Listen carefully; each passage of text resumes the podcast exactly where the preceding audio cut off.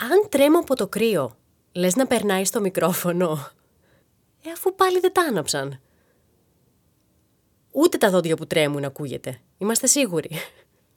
Καλώς ήρθατε στο, στο, στο podcast μου. Όχι, ε. Ωραία. Τέλεια. Πάμε.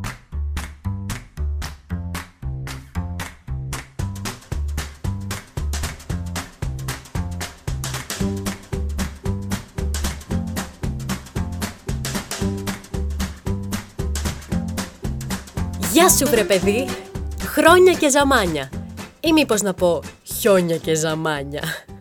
Και με αυτό το κρύο αστιάκι σε καλωσορίζω σε ένα έκτακτο και νέο επεισόδιο από αυτό το καταπληκτικό podcast. Από όλα εκτός κρεμμύδι. Εγώ λοιπόν είμαι η Έλενα Ντάντζελο, σε περίπτωση που με ξέχασες, και είμαι εδώ σήμερα σε τούτο εδώ το podcast ξαναλέω, για να γκρινιάξω. Λίγο μωρέ, λιγουλάκι, ένα τσίκ, Καλά, ίσως λίγο παραπάνω, αλλά εντάξει, στο ζύγι θα τα χαλάσουμε. Χιόνι στην Αθήνα λοιπόν. Δεύτερη χρονιά στην πόλη μας, γιατί την πρώτη φορά κάναμε και sold out. Μάθαμε αν πήγαμε και περιοδία. Δεν ξέρουμε. Τέλος πάντων. Η αλήθεια είναι ότι επειδή πέρυσι λίγο η καραντίνα, λίγο το ότι δεν δουλεύαμε, λίγο το ότι μπαϊλντήσαμε που λέμε και πάνω από όλο αυτό που συνέβαινε, το χιόνι για μένα προσωπικά ήταν κάτι που το χρειαζόμουν βρε παιδί μου. Δηλαδή, χιονοπόλεμος, η πόλη ήταν στα λευκά, η αίσθηση ότι όλο αυτό το σκηνικό άλλαζε επιτέλους από αυτό που βλέπαμε συνεχώς τα ίδια και τα ίδια. Λίγο το ότι εγώ λατρεύω το βουνό. Ήταν τέλειο, ήταν πραγματικά τέλειο. Πόσο είχε κρατήσει κιόλας, θυμάσαι, μία-δύο μέρες. Ήταν σούπερ από όλες τις απόψεις. Φυσικά δεν ήταν ευχάριστο για όλους. Μιλάω για τους άστεγους, μιλάω για τα άτομα που δεν είχαν ρεύμα και νερό εκείνη την περίοδο. Αλλά ξαναλέω, μιλάω προσωπικά για τη δική μου οπτική όπως εγώ το έζησα. Φέτος ήταν λίγο διαφορετικό. Εγώ δεν μετακινούμαι ιδιαίτερα, μόνο εάν ε, με ζητήσει το στούντιο, δηλαδή δεν θέλει να ηχογραφήσω από το σπίτι, διαβάζω από το σπίτι, γενικότερα το ζω σαν σπιτόγατα φέτος. Ο Δημήτρης όμως έπρεπε να έρθει από γλυφάδα. Μέχρι να έρθει όμως, αλήθεια στο λέω με το χέρι στην καρδιά, ήθελα σίγουρα τέσσερις βαφές μαλλιών. Τα μαλλιά μου ένιωθα ότι ήτανε στο παρατσάκ για να ασπρίσουν από το άγχος και να γίνουν σαν εκείνη την ηθοποιό που είχε γίνει στην ταινία με τις νύφες, δεν ξέρω αν το θυμάσαι, που κοιμήθηκε με σκούρα μαλλιά και ξύπνησε με λευκά από το άγχος. Αυτό, αυτό ακριβώς. Και δεν είχα και άδικο είναι η αλήθεια. Έφτασε στο σπίτι κατακόκκινος μετά από όλο αυτό, γιατί ο δρόμος γλιστρούσε, το χιόνι έπεφτε, ξαναλέω ερχόταν από γλυφάδα μέχρι το κέντρο. Ήταν πολύ όλο αυτό. Και δεν ξέρω αν είδες καθόλου τι έγινε στην Αττική Οδό και γενικότερα στην Αθήνα αυτή την περίοδο. Χαμός, χαμός σου λέω. Μισή ώρα και πολύ μπορεί να λέω, από την ώρα που έφτασε στο σπίτι, βούηξαν όλα τα μέσα ότι εγκλωβίστηκαν άνθρωποι, ότι έπεσαν, άρχισαν να πέφτουν δέντρα. Ένας χαμός. Οπότε καταλαβαίνεις τώρα το άγχος μου, ε. Φέτος είχα την αίσθηση ότι το χιόνι, αντί να με χαλαρώσει όπως πέρυσι, μου δημιούργησε ένα παραπανίσιο άγχος που δεν το χρειαζόμουν. Μπορεί να ήταν επειδή ήταν όλα πιο ανοργάνωτα. Μπορεί να φταίει και αυτό. Μπορεί γιατί είχε χιόνι μέχρι τον Αστράγαλο. Στην καλύτερη. Μπορεί γιατί γλιστρούσαν όλα μα όλα, πως λέει και ο παππούς μου, σαν διάολοι. Κάνε με λίγο εικόνα στα χιόνια να γλιστράω. Ωραία, ευχαριστώ. Από την άλλη όμως, είχε και τα καλά του. Θα πω την θετική πλευρά. Δεν ξέρω αν στο είπα, αλλά υιοθετήσαμε ένα υπέροχο πλασματάκι. Τι γέα. Αν με ακολουθείς στα social, facebook D'Angelo Elena και D'Angelo Eleni στο instagram για την πρωτοτυπία, μπορεί να ξέρεις ήδη ότι τη σπαμάρω άπειρα. Οριακά μου έχει κάνει κατάληψη στο προφίλ. Φέτος λοιπόν ήταν η πρώτη φορά που είδε χιόνι. Να πω κάπου εδώ ότι συχαίνεται να βρέχονται τα πόδια της.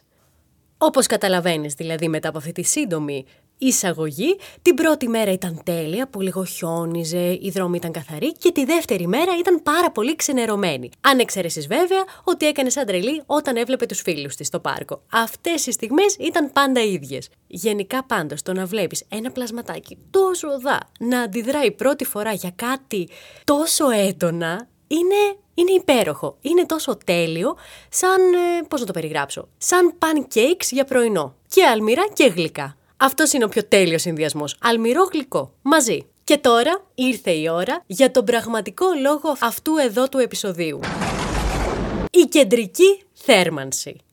Προτείνω να μην τη λέμε κεντρική, να τη λέμε, ξέρω εγώ, επιλεκτική θέρμανση. Να τη λέμε θέρμανση έκπληξη. Ξέρεις, θα ανοίξει, δεν θα ανοίξει, α, τελικά άνοιξε. Βέβαια, αν έχεις και εσύ άλλα παρόμοια ονόματα ως αντιπρόταση για την κεντρική θέρμανση, μπορείς να μου στείλεις. Κάτσε όμως να τα πάρω από την αρχή. Στην Αθήνα, όπως και σε άλλες πόλεις, για παράδειγμα στη Φλόρινα, έχουν κατά κύριο λόγο κεντρική θέρμανση. Δηλαδή, τι σημαίνει αυτό; Όλοι στην πολυκατοικία, δηλαδή κάθε διαμέρισμα, δηλαδή κάθε άνθρωπος που μένει εκεί, πρέπει όλοι αυτοί να συμφωνήσουν μαζί για το κάθε πότε και εάν θα ανάβει θέρμανση.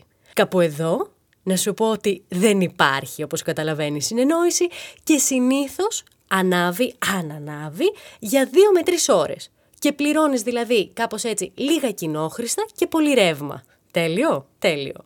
Σε εμάς πάντως, στη δική μας πολυκατοικία, αν το πιστεύεις, ανάβει για δύο ολόκληρες ώρες. Σαν σκοτσέζι κοντούς δηλαδή.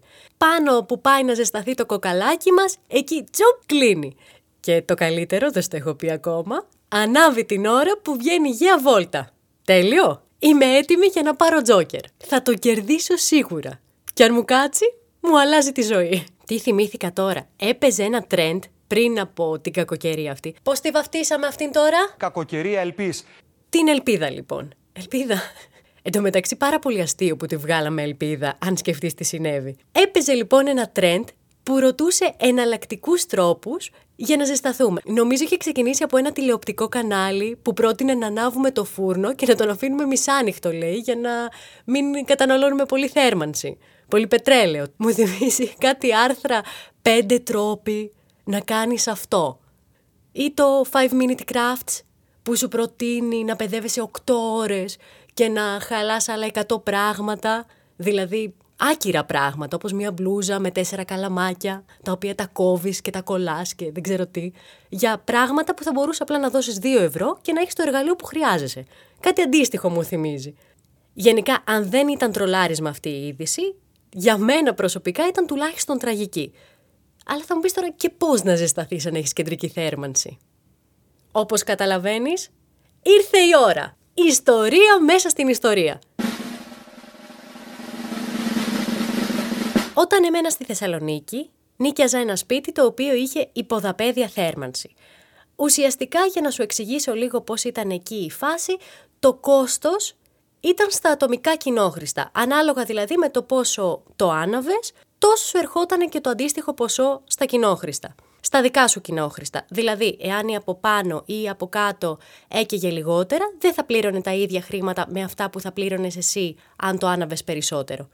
Δεν ήταν κεντρική θέρμανση, ήταν ατομική, αλλά τέλος πάντων ένα μεγάλο μπέρδεμα, να μην το πολύ αναλύσουμε. Εγώ λοιπόν, που είμαι και κρυουλιάρα, όπως καταλαβαίνεις, τα κοινόχρηστά μου ήταν κάπως τσιμπημένα. Καλά, πολύ τσιμπημένα. Είχα όμως μία γειτόνισσα λοιπόν, η οποία δεν ξέρω τι έκανε, αλλά το ποσό της για τη θέρμανση ήταν σχεδόν μηδενικό. Γιατί είχαμε μία μεγάλη καρτέλα που ο καθένας πήγαινε και έβλεπε το δικό του ρε παιδί μου, οπότε είδα ότι δεν είχε κάψει σχεδόν καθόλου. Και την έβλεπα, δηλαδή ζούσε στην ίδια πολυκατοικία, πήγαινε ερχότανε. Δεν ήταν ότι έλειπε εκείνο το διάστημα και μου έκανε μεγάλη εντύπωση. Οπότε την πιάνω έτσι διακριτική που είμαι και τη ρωτάω τι στο καλό κάνει και δεν πληρώνει τίποτα. Τι κάνεις βρεσιτάδε τέλος πάντων. Τη ρωτάω εγώ, μου λέει αυτή ότι όταν κρυώνω φοράω μια ζακέτα. Της εξηγώ τώρα εγώ ότι ναι, αλλά έχει υγρασία, οι θερμοκρασίες είναι σχεδόν πολικές, με μια ζακετούλα δεν γίνεται. Μου λέει εντάξει, λέει, άμα κρυώνω παραπάνω, φοράω ένα καλσόν, φοράω ακόμα μια ζακέτα. Βρε κορίτσι μου καλό, χιόνισε αυτό το διάστημα, πώς γίνεται; Με καλσόν και με ζακετούλες τι βγάζεις, δεν γίνεται. Πες μου τι κάνεις. Μου λέει τώρα αν είναι δυνατόν ότι όσο κρυώνει, φοράει όλο και περισσότερα ρούχα μέχρι να σταματήσει να κρυώνει. Επειδή την ξέρω την κοπέλα και για να σε προλάβω, δεν είναι ότι δεν είχε την οικονομική δυνατότητα. Ήταν απλά, ξέρεις τώρα, λίγο πιο οικονόμα. Έκανε λίγο περισσότερη οικονομία από ότι γενικότερα ένας μέσος άνθρωπος. Το είπα και ευγενικά. Αυτό θα κάνω κι εγώ. Να ξέρεις, από εδώ και πέρα μάλλον αυτή είναι η λύση και για εδώ για την Αθήνα που μου έδειξε το δρόμο αυτή η κοπέλα, αυτό θα κάνω κι εγώ. Άρα, αν με δεις στους δρόμους της Αθήνας, ντούκι, ή αν έρθεις στο σπίτι και δείχνω πλάσε 100 κιλά, να ξέρεις. Ήταν κλειστή κεντρική θέρμανση. Λοιπόν, επειδή σαν να ζεσταίνομαι τόση ώρα, μάλλον άνοιξαν τα καλοριφέρ, άρα, όπως καταλαβαίνεις, πρέπει να βγει η γέα βόλτα. Το νέο μέλος που σου έλεγα νωρίτερα.